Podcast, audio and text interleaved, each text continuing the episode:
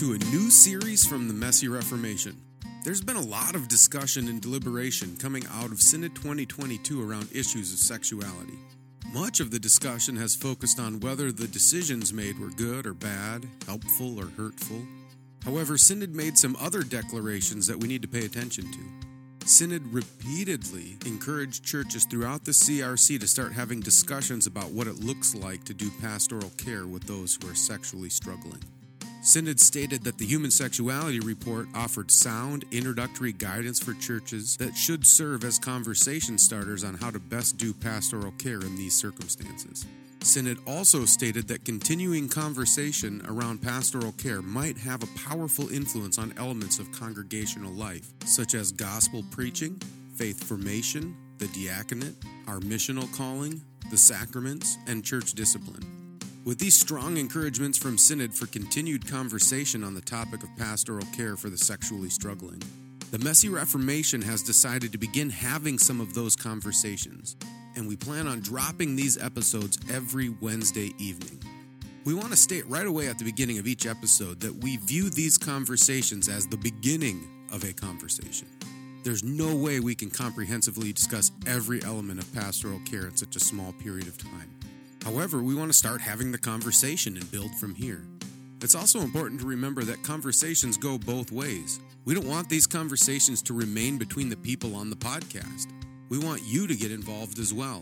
As you're listening to these conversations, we would love for you to be in conversation with us. We'd love for you to write down any questions, concerns, or pushback you may have, or anything you really loved about each episode. Then send that feedback to us at themessyreformation at gmail.com.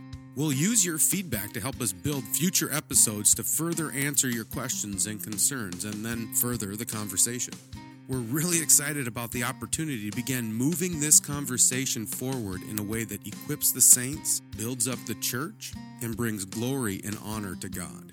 So, get your pens and journals and enjoy the next conversation in our series, Pastoral Care for the Sexually Struggling.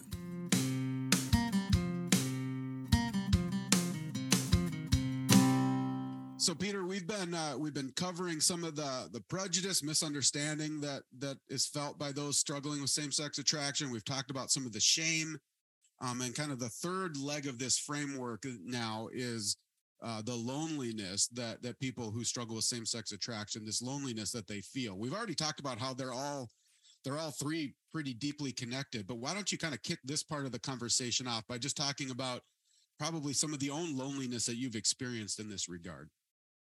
Yeah, so there's there's a, few layers uh layers to this because there's also um being a single person that's wrapped up into into all of this as well. So like um so just living by myself uh is really difficult like i i'm not sure if people like understand how difficult that can be um of just always eating on your own living on your own, just coming to an empty house all the time. Um, Ed Shaw, in his book Same Sex Attraction in the Church, really does a good job of pointing this out well. Um, and so there's that aspect of being by yourself all the time. Um, that's pretty lonely, and COVID has aggravated that immensely. Um, so like for a bit there all my friends that i was hanging out with were uh, dead in the form of uh, theological books and yeah uh, I, I've become more friends with Calvin over the past couple of years. Um, and so, so there, there's uh, that aspect, but there's also that lonely aspect of uh, comparing your life to everybody else's too. So, like all my friends where I live and I and I keep on trying to break out of this, but it's really difficult to do. Is all my friends are married people with like four kids. Um, and uh, that creates a loneliness factor on a couple levels. Like one, my life is completely different um, in every every way. Like it's uh, and so just knowing that I can't relate to people with the day to day life. Uh, but there's also like it is it's so hard to hang out with you married folk. Like it's it's like your lives are determined by your kids. Uh, That's true. I, I I hear that. And so, and like back in the day, I used to be like just so angry at that. I'm like, like, why don't they ever care about me? But I'm just like, well, married folk also don't get the chance to care about themselves either. Like, uh, like kids really do suck up all the time, and so I've, I've become much more sympathetic to it, but it doesn't change the fact that I hardly ever get to like be with people as a result. And so the the loneliness can yeah, can just be a very suffocating eh, experience. And this is like more anecdotal but when i look at like a lot of my friends friends who are committed to celibacy and went to the the affirming side of things which a lot of my friends have have gone that direction people who are like really solid in their theological convictions the the turning point for them wasn't hearing like an, an affirming interpretation of scripture that they agreed with. It wasn't that. It was they couldn't deal with the loneliness anymore Mm-hmm. Um, I can only think of one friend who was convinced by the more uh, or the affirming interpretation uh, hermeneutic of scripture. Um, only one person has been convinced of that in my life, and the countless others, uh, it was because they couldn't deal with the loneliness. So if we're um, as as a church concerned about people holding to like the the um, the position, the biblical orthodox position that the denomination has uh, um, that holds that the denomination holds to, we need to address the loneliness problem because that is the core reason why many people are leaving that position. Yeah. Yeah, and I think uh, you make a good point, right? Because someone on on the one hand, the there's a loneliness that the same sex attracted person is experiencing just because their their experience is different, right? They they feel a loneliness because people again misunderstanding and mm-hmm. so they, they're just not understood and so you kind of can even feel alone in a group of people because you you just they it's almost like you're speaking different languages right so there's kind of yeah. a loneliness there um, but then when we're asking people who to live out an orthodox sexuality along those lines now we're we're it's almost like we're adding a burden which we were told we're not supposed to add a burden but we're saying all right now you you have to live single and, and celibate your whole life. Or i mean i suppose we could talk about this too right? There are options of uh, this was controversial in the hsr right of people getting married or whatever but but there's this this struggle with loneliness of just being a single person in general where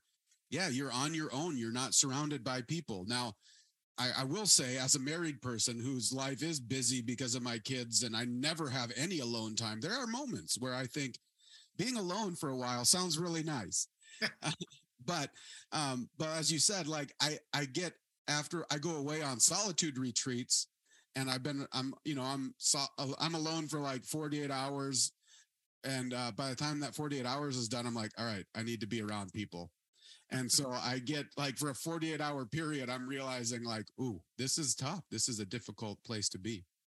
Yeah easily the best part of synod for me was having meals with other people. Like which is like most people probably wouldn't like think about that or recognize that because a lot of time they're having meals with their families. And so it's just like i'm like oh i get to have conversation with other people while while eating. Like normally the way i supplement that is by listening to podcasts or audiobooks because at least somebody's talking during those yeah. experiences. And yeah the that that loneliness yeah i think i think you're right. Like for for a lot of people don't see loneliness as big of an issue because constantly they're yearning for those moments to be alone. Their lives are so busy that they want to uh, be by themselves, but like the complete opposite can also be true. And I'm somebody who is more of an introvert. I'm very happy with my books. I'm very happy with reading Beowulf and the Icelandic Eddas. Like, uh, um, but I I need to have some interaction with people like uh and it's very very tough to do because I often have to schedule those interactions like a week or two in advance. And that's the, the way our society is. Yeah. Yeah. And I think, um, you know, I mean, we just biblically, right? God has com- created us to be in a community, right? I mean, it, mm-hmm. you know, yes, it is not good for man to be alone and he created woman to be with her, right? But, um, but I think we've also t- explained that you know, coming into the New Testament, and you can elaborate on this more too. You know, Paul talks about both being difficult callings, right? The calling to be married is is a difficult calling, and so he, then he lifts up singleness and like, hey, I wish everybody would be single. They could just devote themselves to the Lord, and and they wouldn't have to have these burdens and worries about their spouse.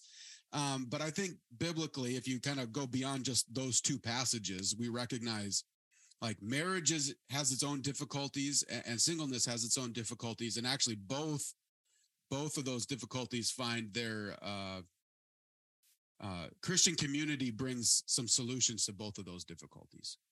Yeah, this is okay. Now we're getting to something that I'm really passionate about. This is where I actually disagree with the biblical interpretation presented in the HSR, or maybe not disagree. I find it lacking. Okay. Uh, because what the HSR, like, it points to the marriage in Genesis. Um, and then like it begins there and it ends with the the marriage supper of of the lamb there. Like it's like it has that, but there are two key aspects that are just glossed over. So like when we look at Genesis, what happens after that that marriage of Adam and Eve and that little dicey situation with their kids there for a bit. uh, they they built communities. Like you see all these descriptions in Genesis of the building of communities and culture and and um, um, whatnot. And so the solution to loneliness that is presented in Genesis isn't just the marriage, it's all the communities that come after the fact.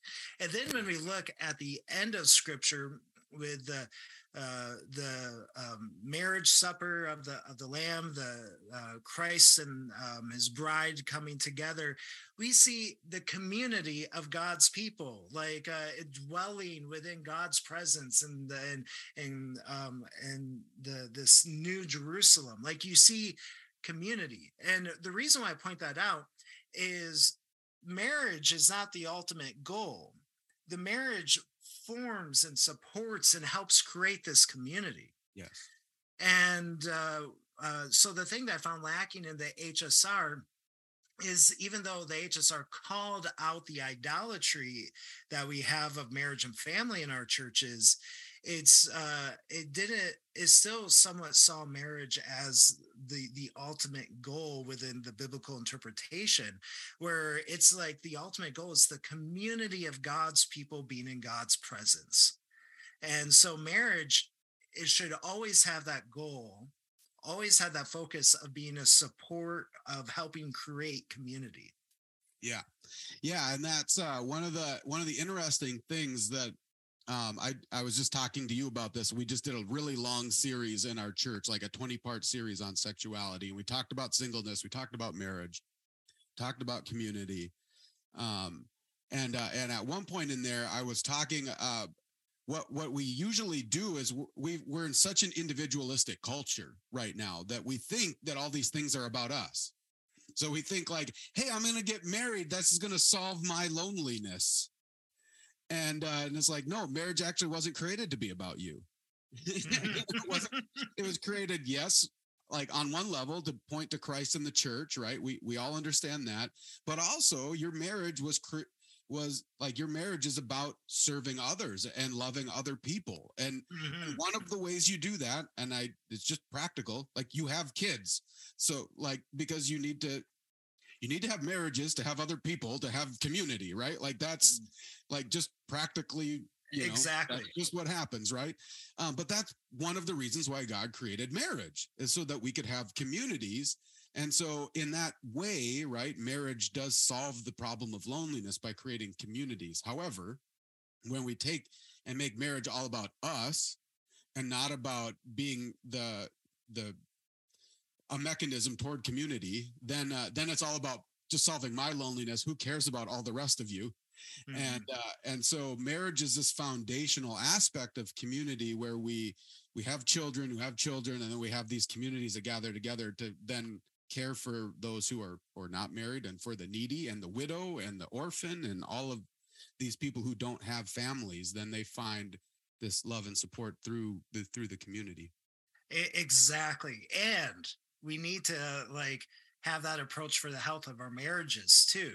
Um, ed shaw also points this out in his book on same-sex attraction in the church that like marriages uh, when they see their spouse as the solution to their loneliness it is destructive to a marriage because you try to essentially make your spouse god yes um, and uh, marriages the amount of lonely people that i know who are married is just crazy and we need so when we uh, see marriage as a solution to loneliness and not as community um, which which really should make the most sense to us. Oh, if somebody's only give them community. Like it's uh, uh, so when we see community and the community of God's people as um, solving loneliness, the marriage is going to be healthier because they're also relying on community.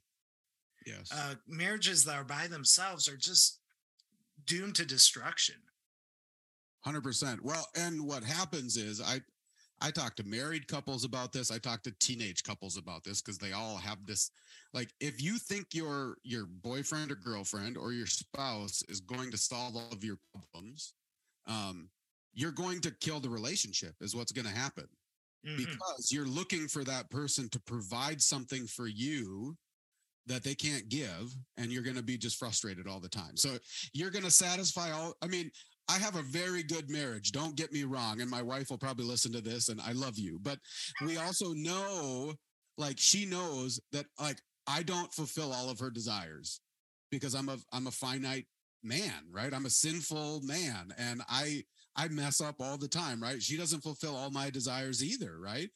And so we're we're if I expect her to, I'm going to be angry and frustrated and I'm going to keep like I'm going to hold on to her so tightly hoping that she's going to fulfill my desires. I'm going to crush her, mm-hmm. expecting her to live up to all these unrealistic demands. And so there's a there's an understanding where no, this marriage isn't about you and meeting all of your desires. It's actually like this is a relationship where we're giving of each other. Uh, you know, I'm giving of myself to her. She's giving of herself to me. But then we also need, and a lot of people are realizing this, we also need that bigger community like it would not be good if it's just me and my wife and my kids off on our own. That would not be good for either of us. We need we need other people around us to to kind of meet some of those needs as well. Yeah, yeah, exactly. Like one of my biggest pet peeves at almost every wedding wedding I'm at is one of the people getting married where they're like, "You're my best friend," and I know full well that their real best friend is standing in the wedding party right next to them. It's yeah. like, like, come on, can we can we like uh, stop idolizing the the spouse? Like this this has to stop here.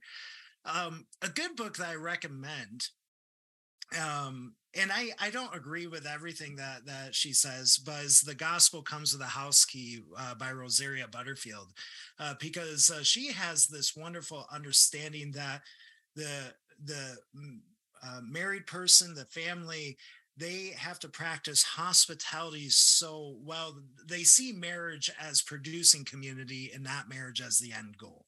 Yeah.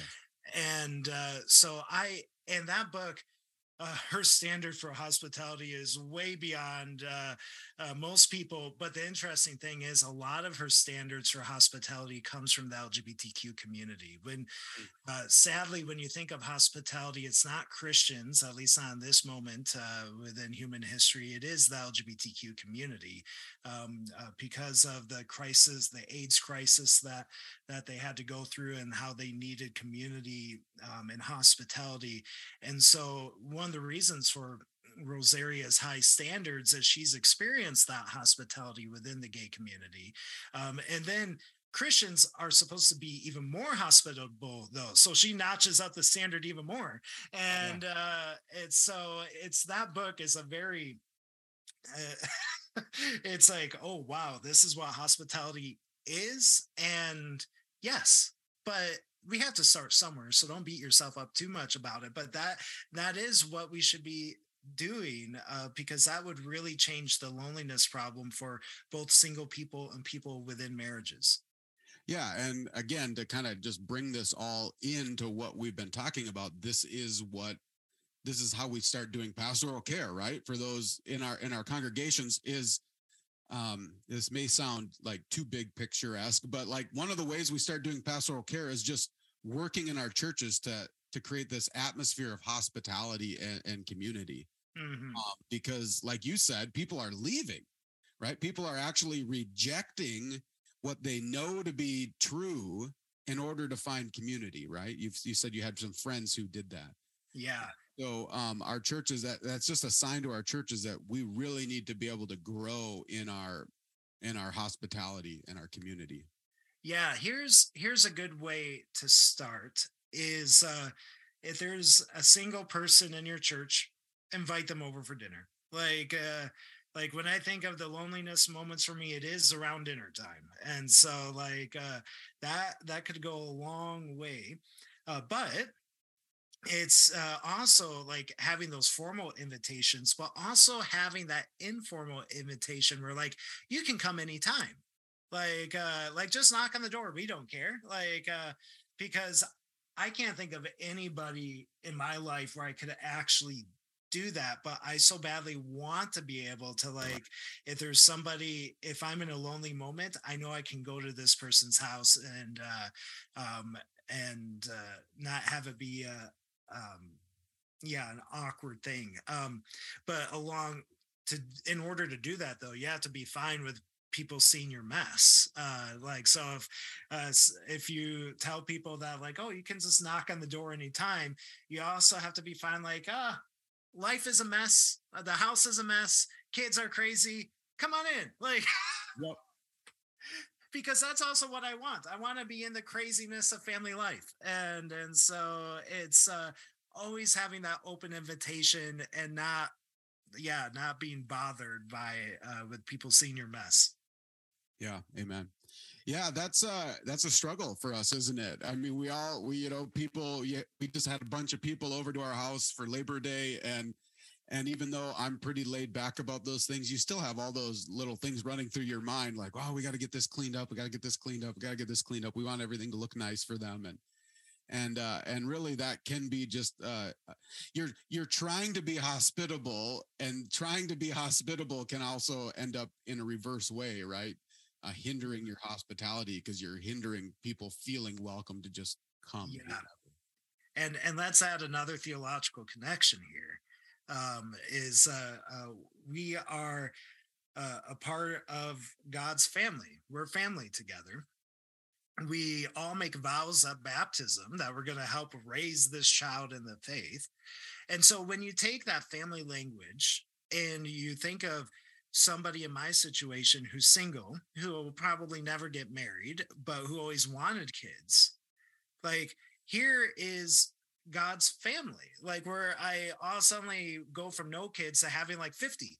And and uh like what what we need to like if we have a better understanding of hospitality of having uh uh, welcoming people at any moment in our lives into our homes, what this does is if I feel comfortable going to a person's house at any time, I will start helping out with the chores too, because this will feel like a, a, a home to me. Um, I might start helping to watch the kids. Like uh, um, I, I could uh, take out the garbage, whatever. Uh, when those sort of things happen, life, the hospitality, the life of hospitality is all, all suddenly the easier life. It's uh, really tricky to begin with, but if if a person feels like this is their home they can help with all the duties and responsibilities that that family is working with. Yeah. I want to dive into something um, that i don't know maybe you're not quite prepared to talk about but that's fine. We'll we'll see where, where this goes because it's something i've experienced um, over the years because i've had uh, numerous single friends who uh, who were part of we had a group of us that were part of this kind of young adult bible study and like half of us were married and half were single. And, and there came a point where where the single people said like you don't really care about us. You don't really feel like you're part we don't feel welcome here because you're all families and, and they left.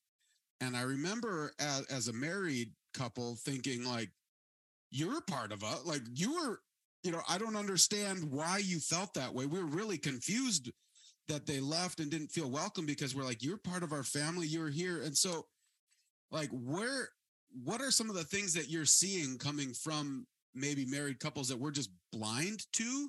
Or is there just this sense where our experiences are so different right? Where you almost feel like disconnected because you don't because we're living in kind of two different worlds? Oh yeah there's a lot there. Um part of it like it depends on the situation of course but there's could easily be resentment. That's like one of the things i struggle with like if i was friends with a person before they got married um it's uh and then they got married it oh man i i was a horrible friend for for a bit uh because i was so angry because i loved how life was. So like in my seminary days like i had uh um wonderful a wonderful housing situation where I had amazing roommates. And uh, every time this was like my problem here. Uh, every time they started dating, I was angry. Like I'm just like they're they're changing up this perfect living situation. Like I have this wonderful community, and here they are just changing things up. And then they get married and moved out, and things change even more.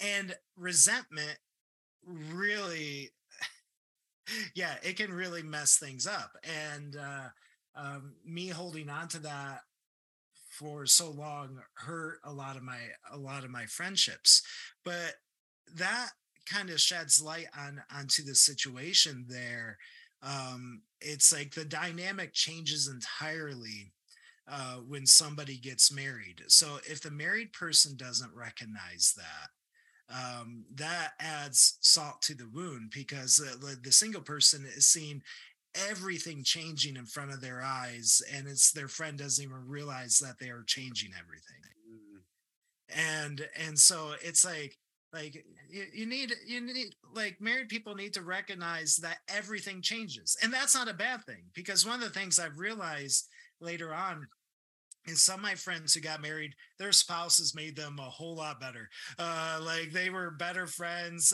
and their uh life situation like who they were as a person was just way better as a result and i'm like i'm like oh that is that's wonderful. And then i became really good friends with their um, spouses as well and i'm like okay these situations can turn out really good. Mm-hmm. but what made those situations different is we actually had the honest conversations from the beginning just knowing that the entire relationship the entire dynamic is going to change. So married people need to like like keep that in mind the friendships that they had before they were getting married that you have to have the honest conversation because the friendship will change no matter how much you don't want it to. It will. It's just making sure that it changes in a positive way yeah that's a good that's a good i mean i'm i will wholeheartedly say that i'm a much better man now because of my wife than i was beforehand i was uh yeah, not good. I, I look back and uh, I uh, I laugh. Uh, this is kind of random, but uh, Charles Spurgeon has this line that we should we should keep our old sermons to weep over them. um, I look at I look at old stories of who I was in my early married years and pre-marriage years, and I remember those stories so that I weep over them and uh, and thank God for the work that He's done in my life and for the grace He's given me through through a good wife, right?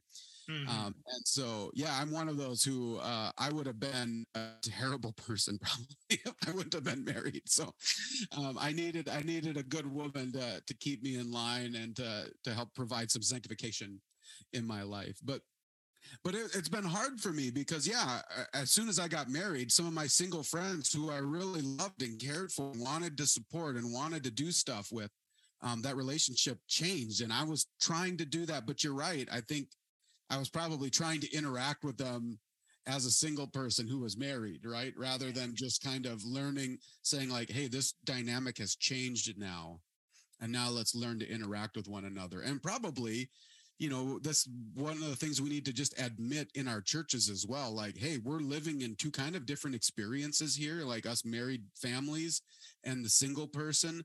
Um, so how do we have a how do we figure out how to do this well? Rather than kind of looking at each other like you know because i've had i've had single people come up to me and and like our church doesn't love us. Our church doesn't care about our church. And i'm like okay i'm gonna try to look through the pain and say like okay maybe not all those are completely accurate but there's something going on here. How can we address that? But but then on the other hand talking to them and saying but maybe there's something going on in you too that's making you feel kind of removed from the community that's not actually there either right? And so it's a really tricky conversation to have. Yeah one of one of the challenges that we have to somehow overcome is like what really adds to the loneliness even if the rest of the community loves this person when they when the day-to-day life uh, just has no interaction with other people when they can't have those spontaneous interactions. So like think of like back to your university years when you wanted to hang out with people you never planned it you just did it. Uh like when you um um like oh all the all the nights of like playing mario kart or having canadian bible study uh like those those uh, were never planned. Now um those are more immature days uh but the having those spontaneous interactions is something that single people often yearn for. And so when we have to schedule every interaction that we have and we can't have spontaneous interactions, that that is a, a lonely thing. So I don't know I don't know what churches can do to increase that. Like, I think hospitality is one answer uh, because if somebody can just show up at your house, like that's a spontaneous interaction that you don't have to plan for. Um, uh, me going back to my monasteries, uh, like if like yeah what if what if churches like had some sort of community supported some sort of community living situation where single people can live together? Um it's uh we have a lot of parsonages. Why don't we use that to have uh, affordable housing for single people and create a sort of community? I don't know. Like like it is providing that spontaneous interaction that single people need. Yeah, and I think that's a good word, and it's something um, I'm going to have to think about more on how we can do that because the hard part of all of that is right and i can see how it would be frustrating too if you felt like you were always the one having to initiate these these interactions. Like you have to schedule them and you have to and it's like why am i always having to like say let's get together for coffee. Let's get together for this because you feel like almost then it's a one-sided you know it's well, a one-sided relationship again. And eventually you just give up. I've done that so many times where i'm like i'm just done scheduling this so i just stop. But that's also to my detriment but i'm just kind of tired to it. Yeah. Yeah it's exhausting. I i mean even just one small thing that i've noticed with some of the like my congregation is primarily older and so we have single we have like widows and widowers in our in my church but we also have some people who have been you know, single and celibate their whole life and they're in their 60s and 70s. And uh, one of the things that they're working on, I mean, they kind of do, they have like a standing dinner, uh, lunch uh, gathering after church, or they go out to a restaurant after church. And it's like anybody who wants to come can come. Right. And it's kind of a small thing, but uh, just after talking to you, I've realized that's a really good thing because it allows for that just spontaneous, like just let's get together. Whoever wants to come can come and uh, and then we mm-hmm. can have some level of community and fellowship and uh, that's something i'm probably going to encourage more of but it's hard. Uh, just in general just the way our culture is designed right now um, and just the way we function these spontaneous interactions are extremely difficult because we're all in our houses and um, i remember uh, my cross-cultural internship for seminary was in the dominican republic and so I was five weeks in the Dominican Republic, and uh, and I'm actually kind of an introvert. Actually, I'm pretty much an introvert, um, but I really, really loved um, the Dominican culture where nobody was in their houses. Um, everybody, like it was weird for someone to be alone in their house. Everybody was out on the street all the time. And so it was for one, it was amazing to do ministry because you could just walk down the street and start talking to people, and and you had good gospel conversations, and we had people bringing us in to pray over people, and and uh, it was really cool. And I was looked at as the really weird guy who like eventually had to take a break and get some alone time, and they're like, "What's wrong with you?" Right? But but I came back from the Dominican Republic so excited to do ministry this way with all these unique interactions and and just out on the street. And I started doing that in our community and I'm like nobody's out on the street. Like nobody's here. Nobody's like everybody's locked up in their houses. Everybody's like in the stores. They're like I'm getting my job done. I'm doing you know I'm in I'm out and it's really hard to have those just spontaneous interactions anymore. It seems like we're so planned and organized probably because we're so busy. I, I you you hit the hit the nail on the head right there. Like it's uh I it seems like every culture I've been to outside of North America is way better of having the spontaneous interactions with other people. Like even um like one of my favorite countries I wish I lived in uh, is Iceland. I am obsessed with Iceland. Anything Icelandic, I am just, oh man. Uh, I remember one time I was there in January, cold, frigid. Uh, like Iceland isn't known for being a warm place. Uh, everybody was outside. Like in Reykjavik, everybody was walking down the streets at like 10 11 at night. It's uh it's uh cold weather and um like there were so many interactions on the street. And i'm like man when i walk around my city in winter in just as difficult a weather nobody nobody is around. Like it is so how do we how do we work within that highly individualistic culture and sometimes it seems like the barriers are just too large like it is which i think is probably part of the reason why the marriage conversation is such a big um, big hot topic right now because uh, people don't see living on your own as a possible reality mm. and uh, um, and it makes it makes sense because sometimes the barriers just seem so large. But I truly believe that a culture that supports single people better, whether that's in the church or in a culture at large, will be healthier for everybody. Like I, I, yeah. So that's I think that would relieve some of the pressure with the marriage um, debate. Yeah. And I think, um, you know, one of the things I'm just taking away from this conversation is um, on the one hand, we can look at all these barriers and say, like, it's an impossible task, right? Or we can read uh, Rosaria Butterfield's, you know, description of what hospitality looks like and be like, yeah, that's never going to happen. And uh, and so we can sometimes set the bar so high, and we can sometimes um, see the barriers are so high, and we just get paralyzed and we don't do anything. Um, and really, we just need to do something like mm-hmm. try something like even if you think it's like a piddly, measly little effort, do it.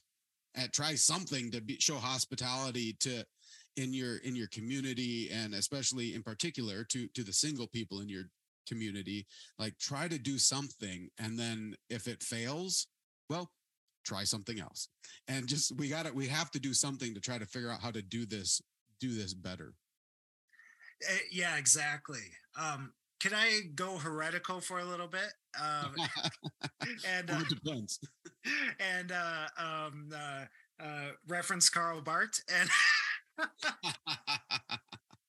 uh, Karl, Karl Barth, and some may disagree with this, but when Karl Barth looked at the uh, male and female and their relationship to each other, he's he's like, yeah, the the to provide like the for like a fuller understanding or the fuller image of God. It's male and female and healthy relationship to each other. Uh, but then he went one step further. It's not just in the marriage setting, it's male and female in healthy relationship to each other in our communities. He was actually strongly against men's groups and women's groups. Uh, he was like, he was like, everybody needs to be together and having healthy relationship to represent the full image of God. Mm. Um, now, whether whether you agree to the sort of analogy he has or parallelism that he has to the Trinity, uh, because there are some people will debate that. Um, what what we could probably agree on, like, oh, we should widen that um, male and female coming together more than just marriage, but our everyday interactions. Um, and it's uh, like like i think that is pretty essential to helping us to form this larger community um to together. Yeah amen. So Karl Barth isn't all bad. No, oh, no he's not I, all bad. am i gonna be invited back on? Is that that's all right. We we we can we can deal with her- heretics later. You know we'll we'll be tying you up and burning you at the stake in a future podcast but you, but I think I think you know we can. I I have I've told people like my whole education has been one around uh, somebody. I, the the description is you know chewing up the chewing the meat, spitting out the bones, right? And we can yep. we we should be able to see truth where wherever it comes from, even if it comes from some crazy heretic, right? And uh, Karl, but it, not saying Karl Barth's necessarily full of crazy heretic. He got some issues, right? We all know that. Yeah, yeah. Um, but he has, he some good stuff too. He has some good stuff, and I think this is another. This is a good one. That there's obviously closeness of relationship between a husband and wife helps this kind of male female thing, but but the reality is that we can't yeah we can get community is all about that interaction of males and females and and obviously we can have female relationships that are non-sexual right? In uh in that sense. Helpful for for men to have that and it's helpful for men to have relationships with men right? So like i'm not totally like get rid of all men's groups but if all you have are men's groups um then you're gonna you're gonna be malformed right? Because all you're to be around is these guys and you know and whatever, and you're not going to have the the complement kind of tempering uh, tempering your masculinity. Because let's be honest, our masculinity needs to be tempered by femininity. It has to be in some ways. And same thing with femininity needs to be tempered by masculinity. And that's the beauty of community. That let's dig into Karl Barth a little bit more then because this kind of makes me makes me laugh a little bit. One of like Karl Barth also like is was like deeply opposed to homosexuality, but the reason for it is um is uh he, he was like um um you need to yeah have the masculinity and femininity coming together whether in marriage or outside marriage. And he's like, uh, homosexual men are just way too masculine. I'm paraphrasing there, but it just it just makes me laugh. I'm like, you know, I'll take it. I'm just way too masculine. It's uh, but I love it. Is, it. is an interesting interesting uh, approach there. Um, yeah, it's like the the community struggle though it is it is a real struggle but every like you said earlier every little action counts for that um and and the reality is we have a strong biblical theological foundation for community we we have like the strong incentives for community more than like any other group we see out there and and so we really need to make sure that we are building off of those strong theological reasons for community. Amen. Yeah, and that's uh it's go- going to be I think more and more um one of the big gifts that the church has for society in general is this this foundation of community. Because I think I mean we all we have tribalism we have all of that but but community is re- like real true community is being longed for more and more and more. Um and so the church we have that. I mean yes we're fail we fail at it in some ways but there is still even in bad churches there's there's a sense of community there and uh, and people are longing for that and so i think we need to keep focusing on that and um, keep deepening that and widening our community so that uh, because that's what uh, that's what people are looking for as as society begins to kind of crumble a little bit yeah what with that comment uh, reminds me of Herman Bavinck. Uh, so I'm throwing in both Barth and Bavinck. Uh, there we go. Everybody loves Bavinck though. Um, when Bavinck talks about the Trinity. And he really has this understanding that all of creation has the stamp of the Trinity. Words it different, and that's uh, a paraphrase of Augustine, I believe. But but um, Bavinck he emphasizes that absolute uh, unity and absolute diversity with, within the Trinity, and the way that impacts our relationships, or really the the church, is uh, we also reflect um, as a church that absolute unity and absolute diversity at that um, which is like like which boggles the mind but the trinity itself also boggles the mind and so it's just like like uh, so the church community has to be able to to to, to display that that's it for this week's pastoral care conversation. Stay tuned next week to hear Dave Bosher and I talk about pastoral care around the issue of pornography. Until then, don't forget this is Christ Church, and He bought it with His blood. And we've been warned that wolves will come in trying to destroy the flock. So keep a close watch on your life and on your doctrine. Preach the word in season and out of season, and keep fighting the good fight in this messy Reformation.